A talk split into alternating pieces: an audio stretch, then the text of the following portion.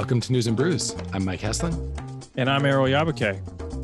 And Errol, we don't, uh, normally we fix it with these conversations. We didn't quite need to fix it this week because we, our main story is actually a pretty positive one, that uh, President Biden actually announced a, a significant vaccine mandate across the country. Yeah, and there was other good news. Evidence indicates that we're going to decrease the child poverty rate across the country. And after after several long weeks, I felt like, Mike, it was it was looking on the up and up. Um, yeah, part of you, which is you are on the mend. I am on the mend. I am having my first beer in a couple weeks post uh, post surgery, so I'm, I'm happy for that. And generally, just happy to be back in the saddle, Mike, and, and talking to you about the news. Well, happy you're here. Let's uh, let's get right to it. Let's do it.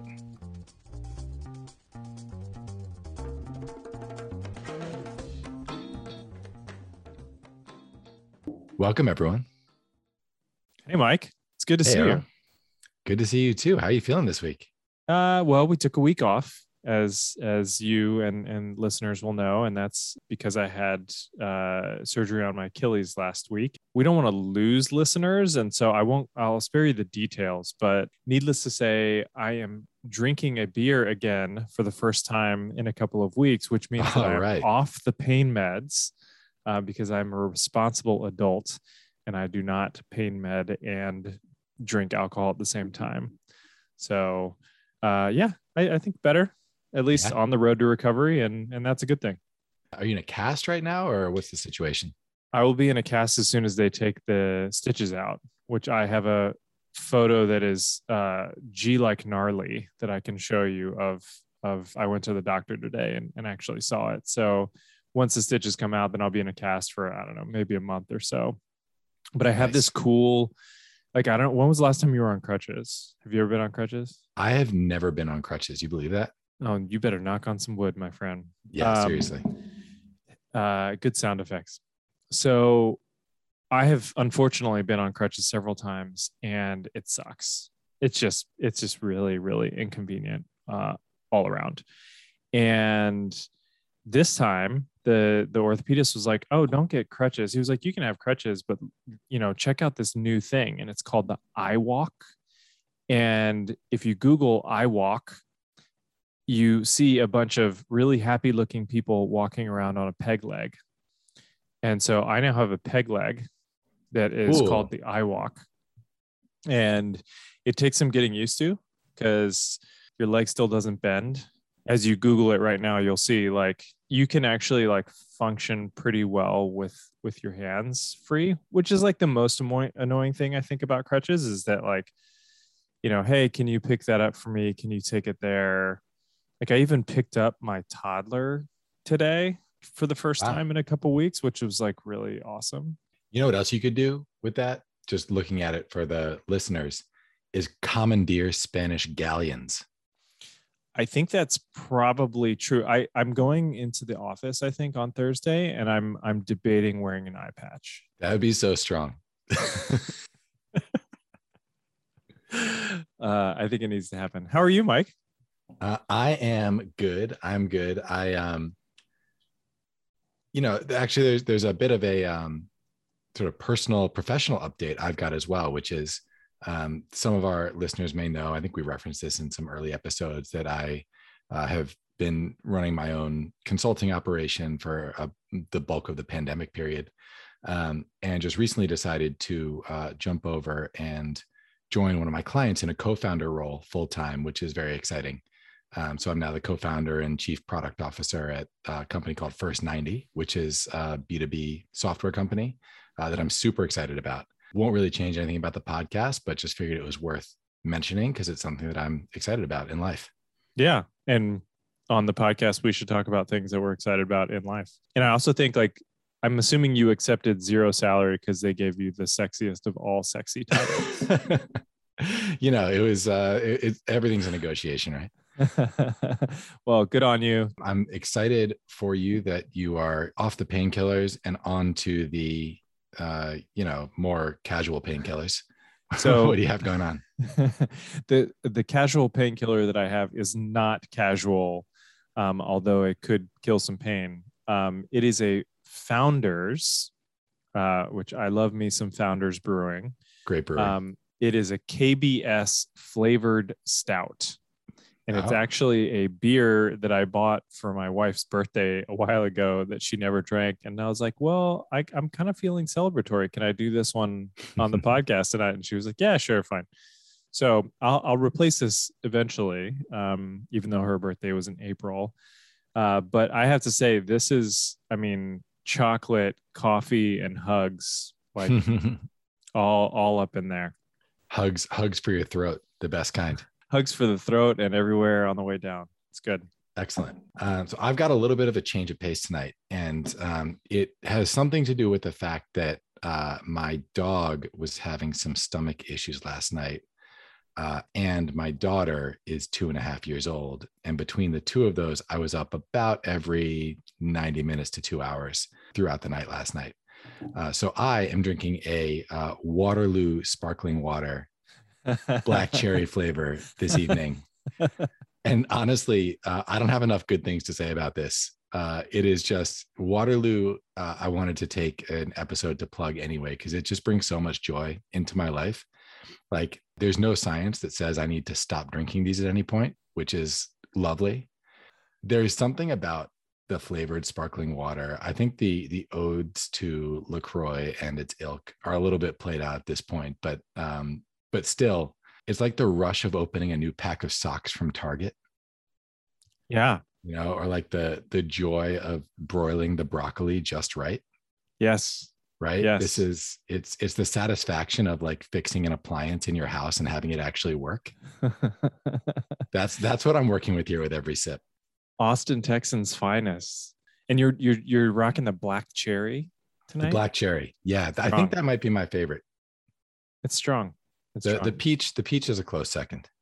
Yeah, I'm sure there's something that's going to come out that says that the fizzy bubbles are bad for our stomach or something. But uh, until that happens, I'm very much with you on the sparkling water, especially yeah. the fruity spark- sparkling water. Just we just can't read it. That's what it is.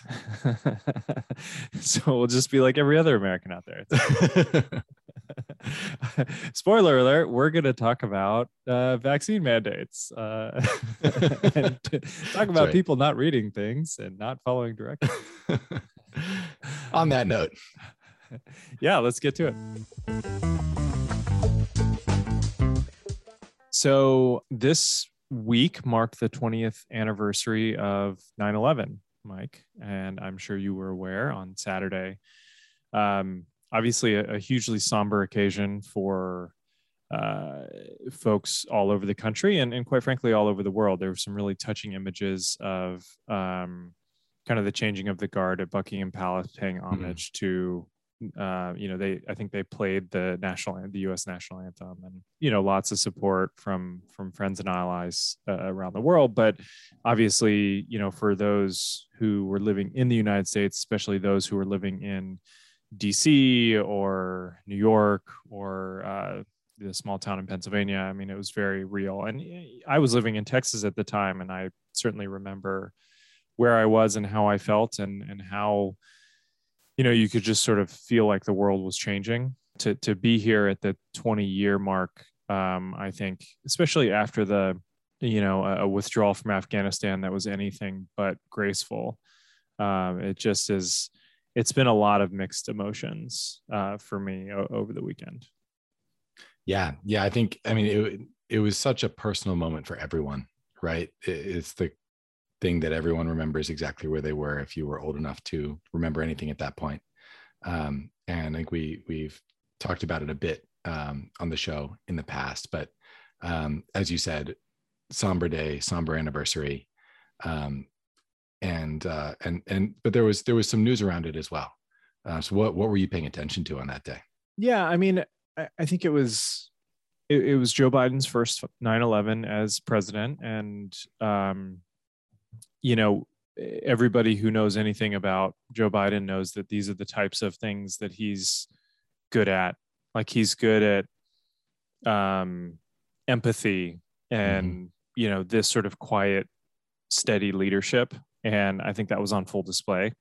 I mean, I, I don't think he gave a formal speech the the entire day, which I thought was, that's a deliberate choice. right? Yeah. Like when the president of the United States decides not to make a speech on the twentieth anniversary of nine eleven, that's because he wants others to, to be heard. And I think the focus on the families and the focus on kind of the, the victims and the heroes and, and all of that stuff. So, you know, he, he did, among other things, he delivered Bud Light to the Shanksville, Pennsylvania Volunteer Fire Department. That's awesome. Which, which I thought was a really nice touch, and certainly a News and Brews uh, approved move uh, there by, by President Biden.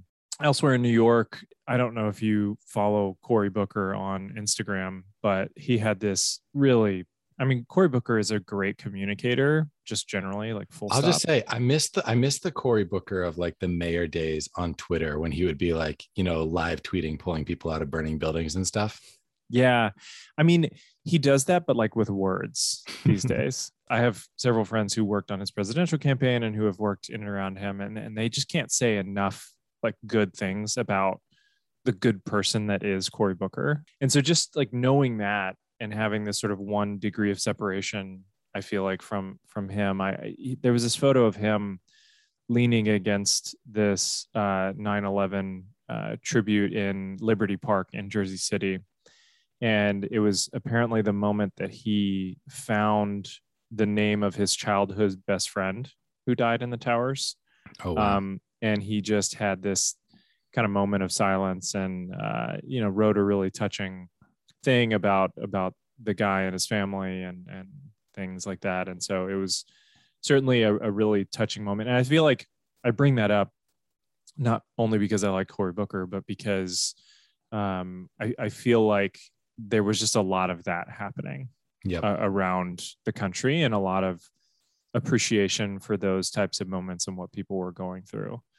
Um, I, I don't know. I, Donald Trump is like ostensibly from New York. And so like, I was Googling around, like, where's Donald Trump? Like, oh, what mm. speech did he give? You know, as I wanted to be, you know, fair and balanced and whatever. And, And in case you were wondering what the former president was doing, he did several campaign style stops at police and fire stations in Midtown Manhattan, which means he was not only in New York, not only in New York State, not only in New York City, but he was in Manhattan mm-hmm. and did not go to Ground Zero. And basically on these stops, he he talked about anything other than nine eleven. Let me uh, guess. Did he talk about himself? He talked about winning the election, which is a favorite topic. And he talked about apparently, you know, the withdrawal from Afghanistan and how he would have done it better, et cetera, et cetera. And then to cap it off in the evening, did you see what he did on Saturday evening? I did not. He narrated a pay-per-view boxing match. Huh. On Saturday night, September eleventh, twenty twenty-one. Because of course he did. I just really have no words. How did you experience the day, Mike? You know, it was, I did not do a, a grand tour of meaningful sites necessarily, but um, one thing that we did, Bree and I, we watched the nine eleven documentary, which was mm. on Apple T V, that sort of followed uh, President Bush on that day and how the initial decisions were made and what the sequence was events of events was, really going kind of minute by minute through the day of nine eleven. Um, and it was well done. You know, they had interviews, uh, lot, extensive interviews with Bush and with Cheney and with Condoleezza Rice and with a number of other folks who were involved at that point, folks from the Secret Service, things like that as well. This was um, not one of the documentaries about how it was all a hoax, right? not not that one. Uh, I think you have to go to YouTube or somewhere for that. Different parts of the internet for that. Right. But it was... It was striking for a number of reasons, right? Reliving that day, minute by minute, remembering both how bad and tragic it was in the moment uh, and how surprising it was, how it just seemed so unthinkable that something like that could happen at that time, and how much worse people feared it would be in the moment, right? There were however many thousand planes in the sky, and you know, someone on the documentary made a comment like, these have all just been turned into missiles in an yeah. instant. That's and, fascinating. I, yeah. I remember even thinking or, or hearing in Austin, at, you know, I was on the University of Texas campus and I heard somebody in sort of early versions of misinformation passing. This is pre-WhatsApp even, that like Austin, because it was the state capital of the president's home state, that it was going to be like a target or something. Mm-hmm. I mean, this was this was everywhere. And I mean, it also, to your point about the age and the technology, you know, they they, they didn't have uh, adequate communication systems on Air Force One to manage these things. So they were That's getting wild. updates. The president was getting updates as they would fly over different urban centers. They would like briefly get the T V signal from that city and then it would fade away until they flew to the next one. But that's, that's how he was getting information. And there's like staffers day. with Palm Pilots, like rapidly trying to, you know, document things. And, you know, they, they started running out of air in the bunker under the White House where like all the Cheney and Rice and, and all the leaders in Washington were. Wow. Uh, it, it, they just weren't prepared for this to happen. But you could also see the strains of self-contradiction start to emerge in the mm. policy of the Bush administration just within those moments. Right. So Bush himself says in an interview that, you know, he didn't want to make big decisions in the fog of fear and uncertainty that he was in on Air Force One that day. And then sounds reasonable. Several minutes later in the documentary, he talks about how he basically decided to declare the war on terror and make that the central policy of his administration in that plane on that day. That day. You know, I don't think there is really any argument to make against the observation that by any measure, our response to nine eleven was far more damaging to the country than anything Al-Qaeda was capable of at that time. But it just, it adds to the sadness, knowing that like we knew better, the people in a position to make those decisions knew better. And this all still happened. I don't know if they knew better. They just felt better, or like they, they had this, you know, sensation that maybe we shouldn't act hastily, but then in comes Rummy and you're like, no, we need to act hastily. Right. This, they, is yeah, our, they, this is our chance. They had better angels somewhere, maybe is a better way to put it. Yeah. You know, there's another speech that Bush gave around that time where he talked about the history of war in Afghanistan and how it's a history of, you know, early small wins followed by protracted losses. And he even said up front, you know, we are not going to make that same mistake.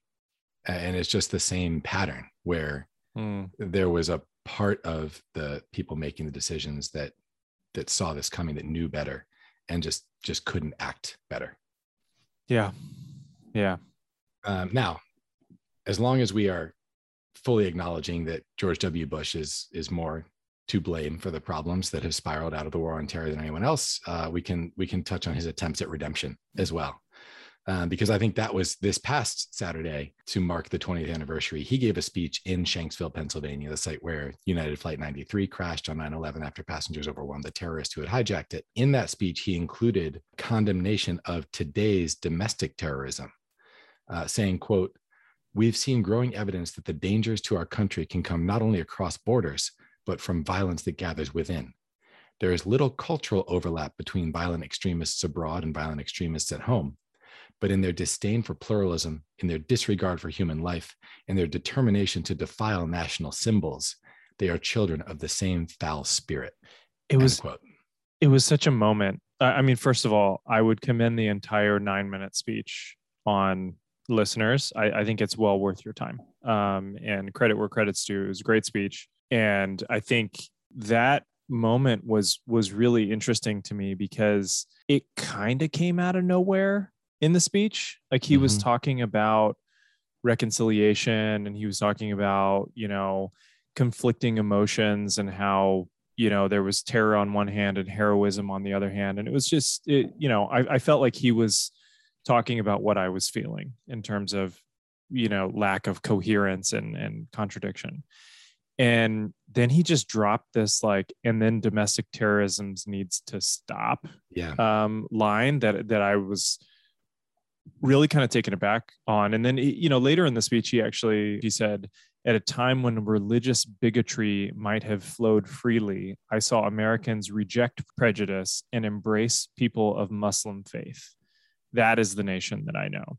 And, and I actually remember him post nine eleven standing on Ground Zero, sort of trying to bat away this idea of like all Muslims are bad. And, and like he did in the early days. And I don't, I haven't, not a scholar of the, the Bush administration enough to, to say whether this continued for the full duration of, of his administration. But at the beginning, at least, he was very like, no, this is not about Islam. This is about Al-Qaeda. These are bad people.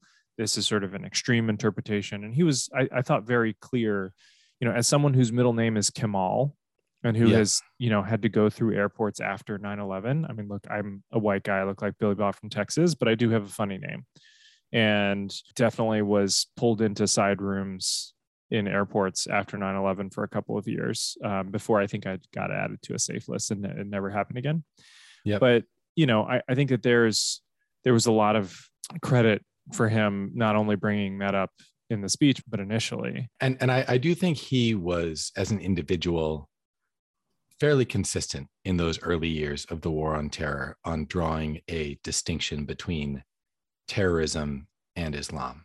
Yes. Um, at, at the same time, I think he enabled a great deal of harassment of Muslims, a great deal of cultural rejection uh, of Muslims. And uh, I, I don't think he is, um, I don't think he is as blameless as his words make it sound like he hopes to be.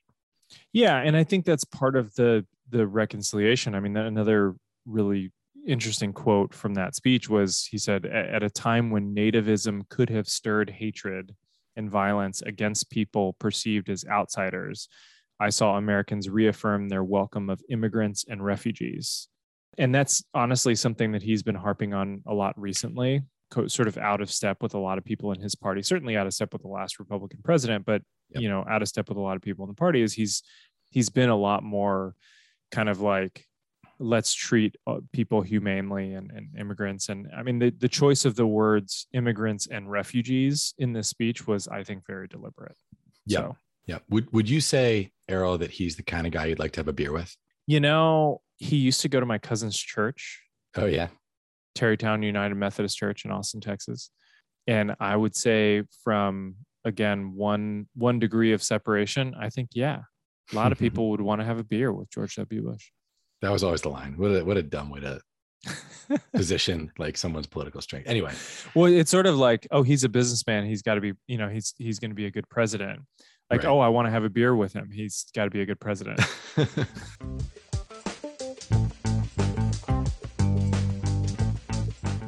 Uh, in China, the Communist Party honored the memory of two thousand one in their own way, uh, which was with some good old throwback homophobia. Yep. Uh, first, The Guardian reported that Shanghai University has asked its colleges to compile lists of all students identifying as L G B T, including their state of mind, mental health status, political views, and social contacts.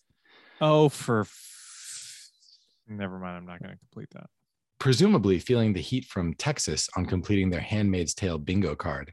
And I followed up a few days later with an announcement from the state media regulator that quote-unquote sissy men would be banned from Chinese television. Oh my God. Uh, this reflects an apparent concern that Chinese pop culture stars uh, are adopting the more feminine aesthetic of some of their South Korean and Japanese counterparts, thus failing to encourage Chinese young men to be masculine enough. So needless uh, to say, they would not have supported the Met Gala um, beige carpet uh, display that we saw this week. Yeah. So on, on a policy level, I think we just, we wish China the best in its quest for hypermasculinity.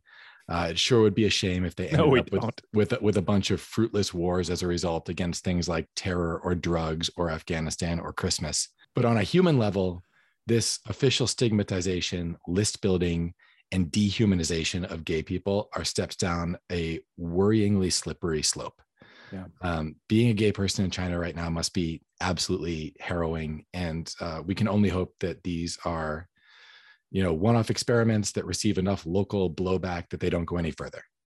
It's interesting because, you know, I'm not a China scholar, but it, I've been reading a lot more about China in the last few years. And there's actually a lot of domestic um, fissures in China that, Uh, you know, the, the Chinese Communist Party tries to control, this being one of them.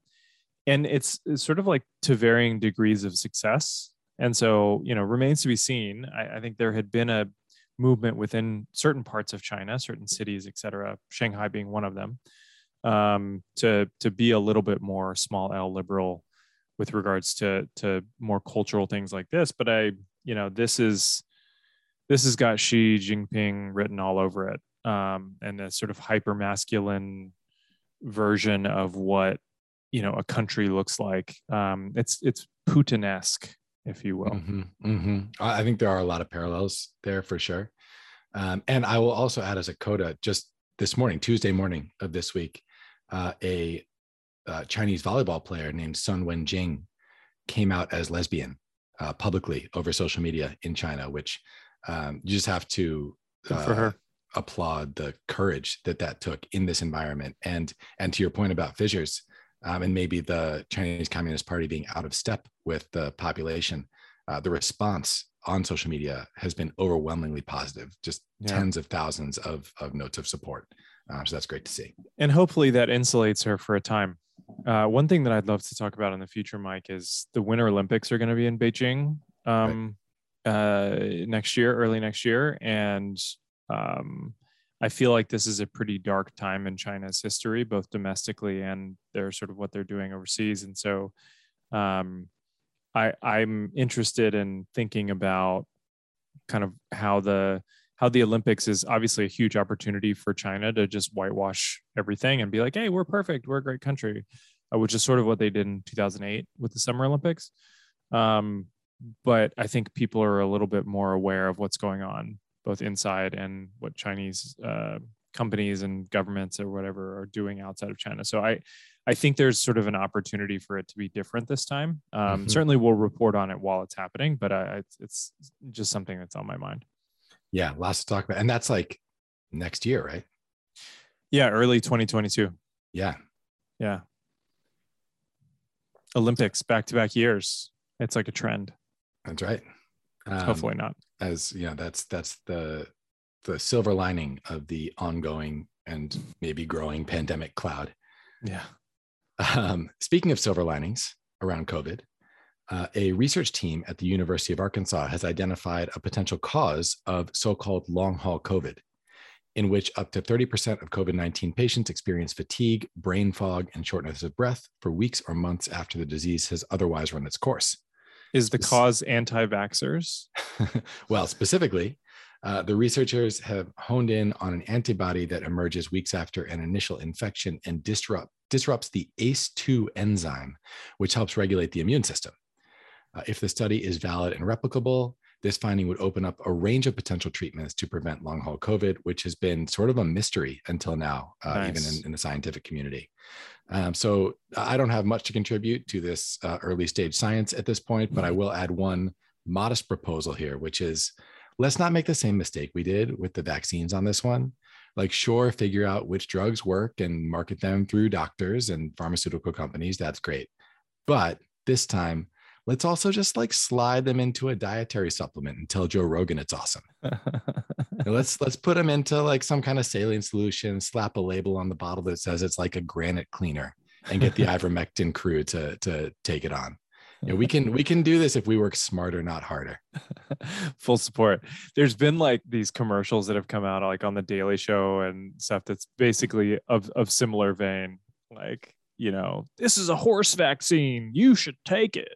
You know, no, that's good news, uh, Mike. I, I think that's really exciting. You know, long haul COVID has, I think, for for a long time been this very vexing part of this whole thing. That's that's very scary for for people that have gotten COVID for sure. Also, in good news, just a brief thing. We we've talked about the childhood tax credit here, and we've we've talked about kind of efforts to reduce childhood poverty, and and there was just a I saw this in The Economist actually today that that uh, there was a new study done by some scholars, or maybe not a full study, but just calculations done by some Columbia University scholars that essentially say that the childhood poverty rate in July was forty-one percent lower than what it should have been. Wow. You know, and so it's sort of like, you know, certain parts of the internet were really scoffing when earlier this year, President Biden pledged to oversee the largest ever one-year decrease in childhood poverty in the history of the United States, end quote. And honestly, it looks like it's happening. I mean, the, the overall rate of childhood hunger, which is a which is a really um, good way of gauging this childhood poverty rate. The childhood hunger rate went from almost twenty percent in December twenty twenty, which December twenty twenty, pandemic, height of economic crisis, you know, lots, lots going on. So it's sort of a high point, but it's below ten percent now. So twenty percent down to below ten percent. Of course, that still means that ten percent of families in the United States that have children report not having enough food to yep. eat, you know, before they go to bed, which is bad, but you know, at least we're trending in the right direction and fairly quickly. So that's a, that's a great deal of misery avoided uh, for children in our country. That's really awesome. Yeah. I think News and Brews can, can approve decreases in childhood poverty. New, news and Brews bump to the yes. decrease in childhood poverty right there. Absolutely. There's actually one, one other thing I'll quickly call out from The Economist this week. So the cover story for The Economist U S edition was about the anniversary of nine eleven. But the cover story in the rest of the world was actually sort of somewhat related to the conversation we've been having on Afghanistan, but specifically looking at the issue of women's rights. And I would recommend uh, that everyone go and read just even like the leader article, you know, at the front of The Economist mm-hmm. uh, about this, because it was fascinating. The data that they compiled on the correlation between rights for women and all of these other measures of uh, national well-being, you know, economic output and productivity and other rights, human rights that flow along with rights for women, you know, not getting into wars, having more successful uh, negotiations with other countries. It was really, really fascinating and eye-opening. And, you know, we, of course, uh, have long been uh, advocates for women's rights on this show, but just put it in another context and, and put some kind of realpolitik or, or real hard interests around Uh, the advocacy of rights for women. And, and I, I hope that that uh, gets through to some people who uh, may have been less receptive to it up until now.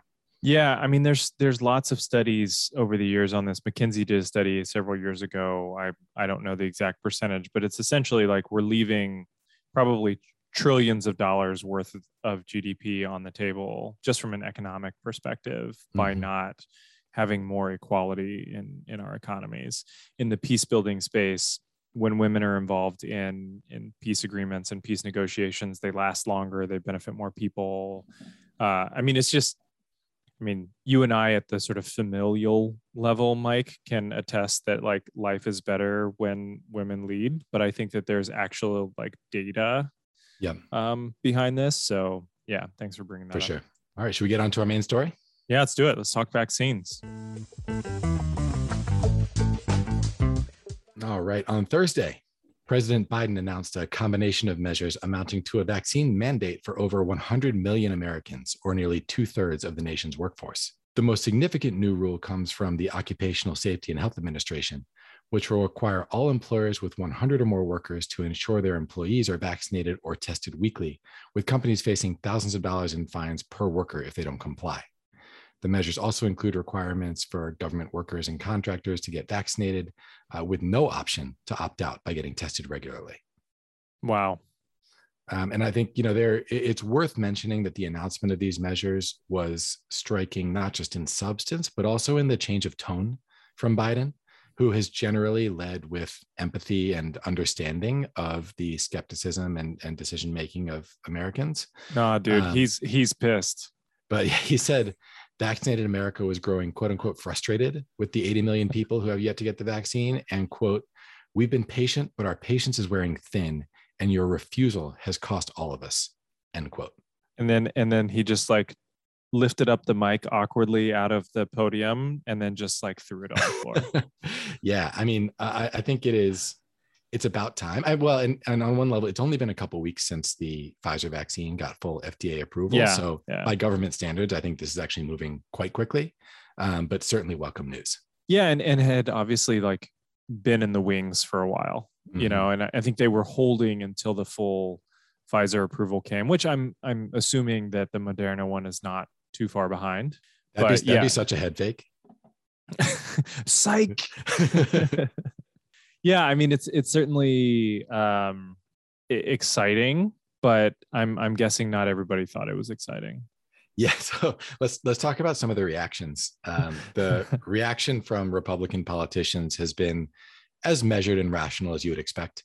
House Minority Leader Kevin McCarthy blustered that we should have no vaccine mandates of any kind uh, before reverting to his trademark silence in the face of follow-ups about whether he really, really thought we should be rolling back the long-standing mandates for things like the measles vaccine in places like schools and the military.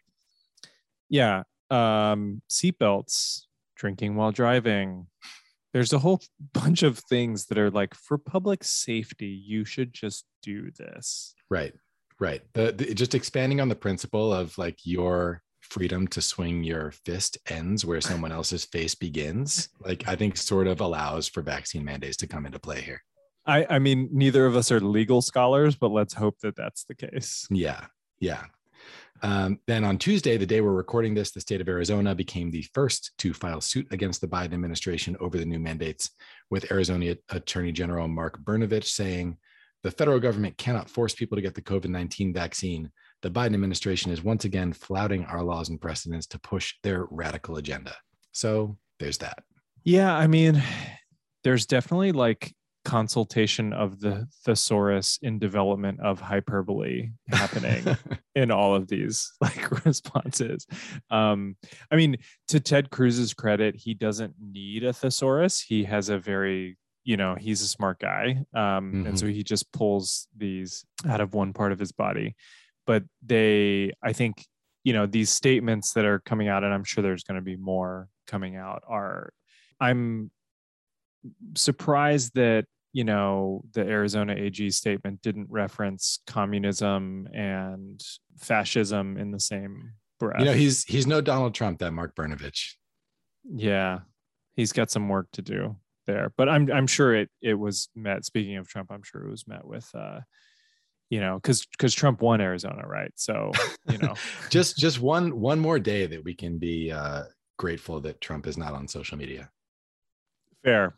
Yeah, I was actually surprised a little bit that it was Arizona. Not that, I mean, look, there's obviously lots of folks like the attorney general who live in Arizona, but, you know, Joe Biden did win, win Arizona, and it's at least a purple state now. And so, you know, I, I sort of expected this in like in Alabama, but. Um, well, I think there's something like fifteen or twenty states that have said they are going to file suit. It's like, I think the Republicans in elected positions here see it as a way to gin up the base.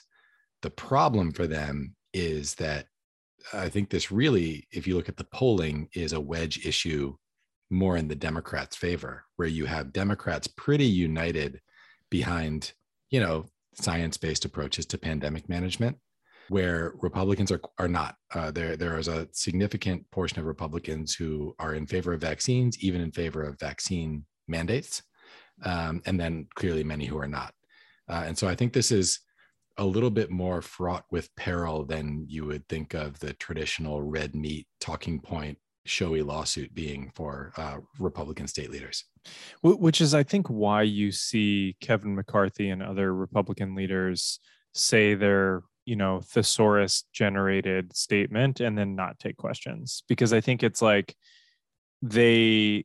they want to throw red meat to the lions, but they don't actually want to talk about this. I mean, there was even less Republican response after this um, Texas abortion law, which we, you know, I was out last week, so we didn't have an opportunity to talk about that. But, you know, there was obviously this uh, really restrictive six-week ban that the Texas legislature passed, and now the Biden administration is challenging in a court and stuff. But I think, you know, you saw, I would say, abortion is probably less of a wedge issue than vaccines are. And you saw like a lot of silence and a lot of, I think, probably fear out of Republican, national Republican politicians in their unwillingness to, to respond. And, and so I think on this, it's like, you know, they, they can go out there and parrot whatever they heard on, I don't know, Tucker Carlson or something, but it's at the same time, like not actually a, an issue that they feel like they're going to win out on. And, and I think part of that is because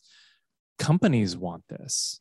Like you talk about companies that have over a hundred employees. These are like big, you know, they, they don't want there to be COVID outbreaks in their factories and their, you know, uh, you know, open floor plan offices. I like that's, that's not in anybody's benefit. And so, I think that there's you know, I'd be curious of your reaction of, of this, Mike, but I, I think a hell of a lot of people are going to get vaccinated because of this. Yeah. Yeah. It's interesting to think about what the expected impact uh, will be, because I agree with you. I think that mandates mean something, whether it's a mask mandate or a vaccine mandate. Um, people may not be happy with it on an individual or a policy level, um, but they, they do carry weight, and there are real penalties tied to this. I don't think it's entirely clear what the enforcement regime would look like, you know, whether whether OSHA is staffed to take on something of this scale with, with any real teeth, but the threat of fines for companies that are really meaningful is certainly there. Well, and and like I said, I think companies don't want to appear as as, you know, bad guys to their employees. And so I think what this does is it gives companies kind of like, oh, it's not us, it's the government. You know, you got to go do it. And so it gives them this thing to hide behind that they probably wanted to do anyways, but they didn't want to piss off their employees. And so I, you know, is this going to work in every case for every company that has over, a, you know, a hundred employees? Like, no, obviously not. But I think there's so many people that for, you know, reasons that are hesitancy related, not like anti-related, that this is going to like serve to push over the edge and, and get a vaccine. Yep. I hope so, at least. Yep.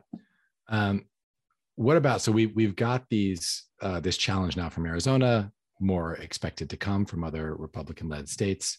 What do you think the prospects are of, of this mandate holding up in court? Yeah, I mean, I'm not a lawyer, but I can pretend to be one on News and Brews, I guess. Um, but look, I, I, I think it's hard to see how this holds up now that the Pfizer is fully approved. To see um, how it holds up? Yeah, I, I, I feel like it's hard to see how the Arizona lawsuit is victorious. Should I put it that way? Um, uh, so you, so you do you do think that the mandate will hold up? I think the mandate will hold up. I think it's like the challenges to the mandate will not hold up. Um, because I think your point about like, what are we going to roll back measles? You know, like, are we going to reintroduce polio into society? Like what, like there's so much kind of vaccine precedent, and like the arguments are going to be like, oh, but you know, we've been doing that. We know exactly what the results are of those, and we've been doing them for decades and stuff. But like when those vaccines were first put out there, they didn't have the mountain of data on those that we have now. And yet there were still mandate. There's still lots of precedent, I think, of this for public safety reasons happening. Um, and I think like, I don't know, getting back to Biden's statement, like I, I liked the fire. I liked the anger because mm-hmm. I, you know, I try to be, I, I try to understand, I'm sure we all have family and friends who are in this camp. Like I try to understand where people are coming from and where their hesitancy lies. But like, part of me is just really pissed off. Yeah.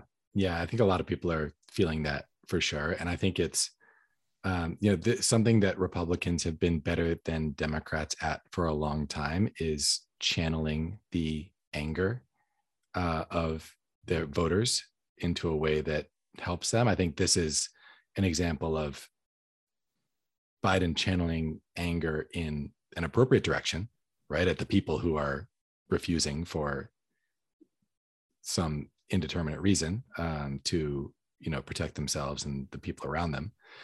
So I, I agree with you. I think in terms of the legal prospects, you're right. There's precedent going back to like nineteen oh five, uh, allowing for vaccine mandates to happen. So I think the legal argument, you know, in favor of the mandates and uh, against the challenges to them is quite strong. That being said, I think something like twenty-eight percent of the federal judiciary was appointed by Donald Trump right now. That's terrifying. Um, you know, including uh, what, three of the nine Supreme Court justices. They've got a six three majority, which means that even assuming that, like the uh, case of the Texas abortion bill, you know, that, that Roberts uh, comes over to sort of side with the liberals, um, you're depending basically then on like Brett Kavanaugh to uh, allow this to go through. And I was I was looking up in advance of this, what he said during his confirmation hearing opening statement, where he said, uh, I'm just going to read you a quote from Brett Kavanaugh. This whole two-week effort has been a calculated and orchestrated political hit, fueled with apparent pent-up anger about President Trump in the twenty sixteen election, fear that has been unfairly stoked about my judicial record, revenge on behalf of the Clintons, and millions of dollars in money from outside left-wing opposition groups.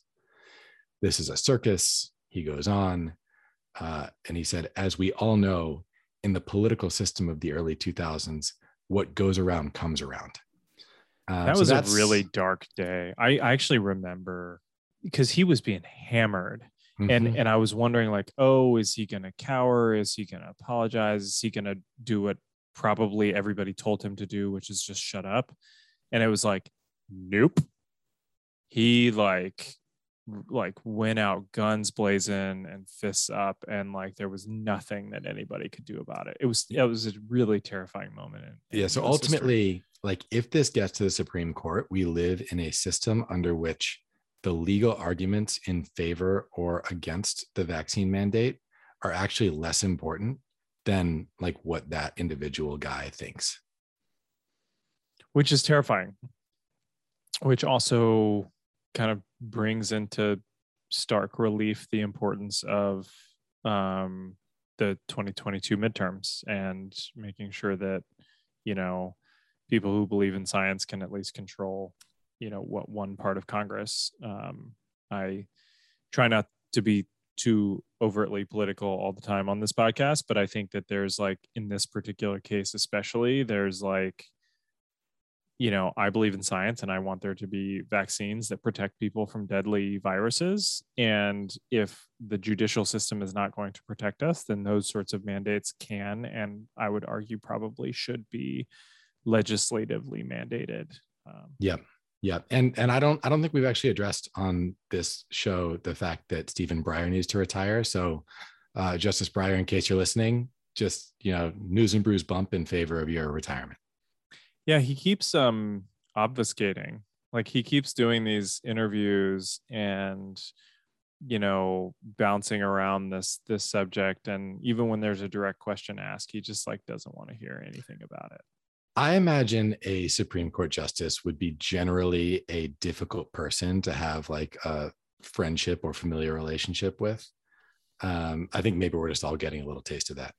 Yeah. And I, I mean, look, I think all of all nine of the justices, despite what you just said about Brett Kavanaugh, like I think that all nine of them at least say that they want the court to be apolitical, and they say that it should be sort of fact and law based or whatever. I, I mean, the reality is that there is a liberal wing of the court and a conservative wing of the court. Um, but I think like he probably, Justice Breyer, in his heart of hearts would love for it to not matter whether it's, you know, him or or sort of somebody else. But I think it's like that stance is is just increasingly in denial of reality. Yep. Well, on that uplifting note, Errol. In the in the increasingly uh, in support of denial, basically. No. Yeah. Um, yeah, dude. I, I mean, we didn't have to fix it this week because Biden introduced a vaccine mandate. So, you know, kudos right. to Biden for fixing it this week. Yeah. Yeah. It's a team team effort on this one, Joe. Great to see you, Mike. Uh, Likewise, I hope, brother. I hope everyone has a good week. We'll see you next week. Bye, everyone. News and Brews is hosted by Mike Heslin and Errol Yabuke. Our producer is Alana Nevins. This episode was recorded Tuesday, September fourteenth, twenty twenty-one at eight thirty p.m. Eastern Time. Look out for new episodes available each Wednesday on all major podcast platforms. Thanks for listening.